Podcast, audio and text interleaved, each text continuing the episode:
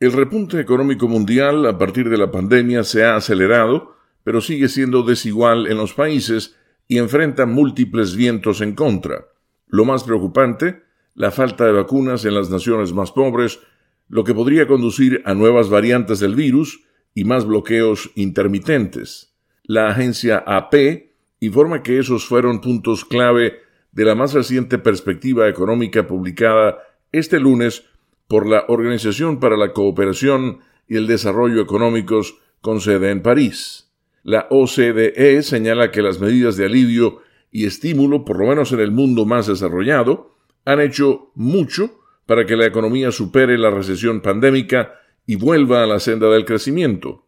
Pronosticó además que la producción mundial aumentaría un cinco punto ocho por ciento, elevando su pronóstico desde el cuatro punto ocho por ciento, dado a conocer en su perspectiva anterior en diciembre pasado.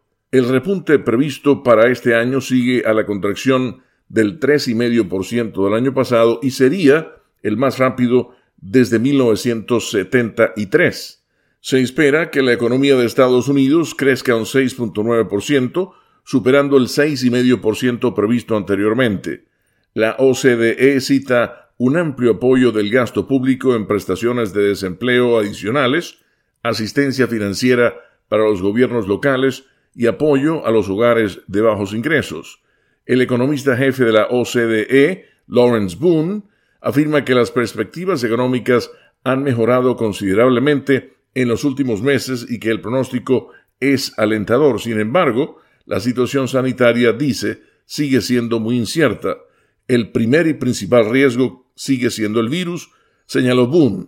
Aunque la O C D E sostiene que la mayoría de los países alcanzará niveles de producción prepandémicos para fines de dos mil veintidós, advirtió que eso está lejos de ser suficiente.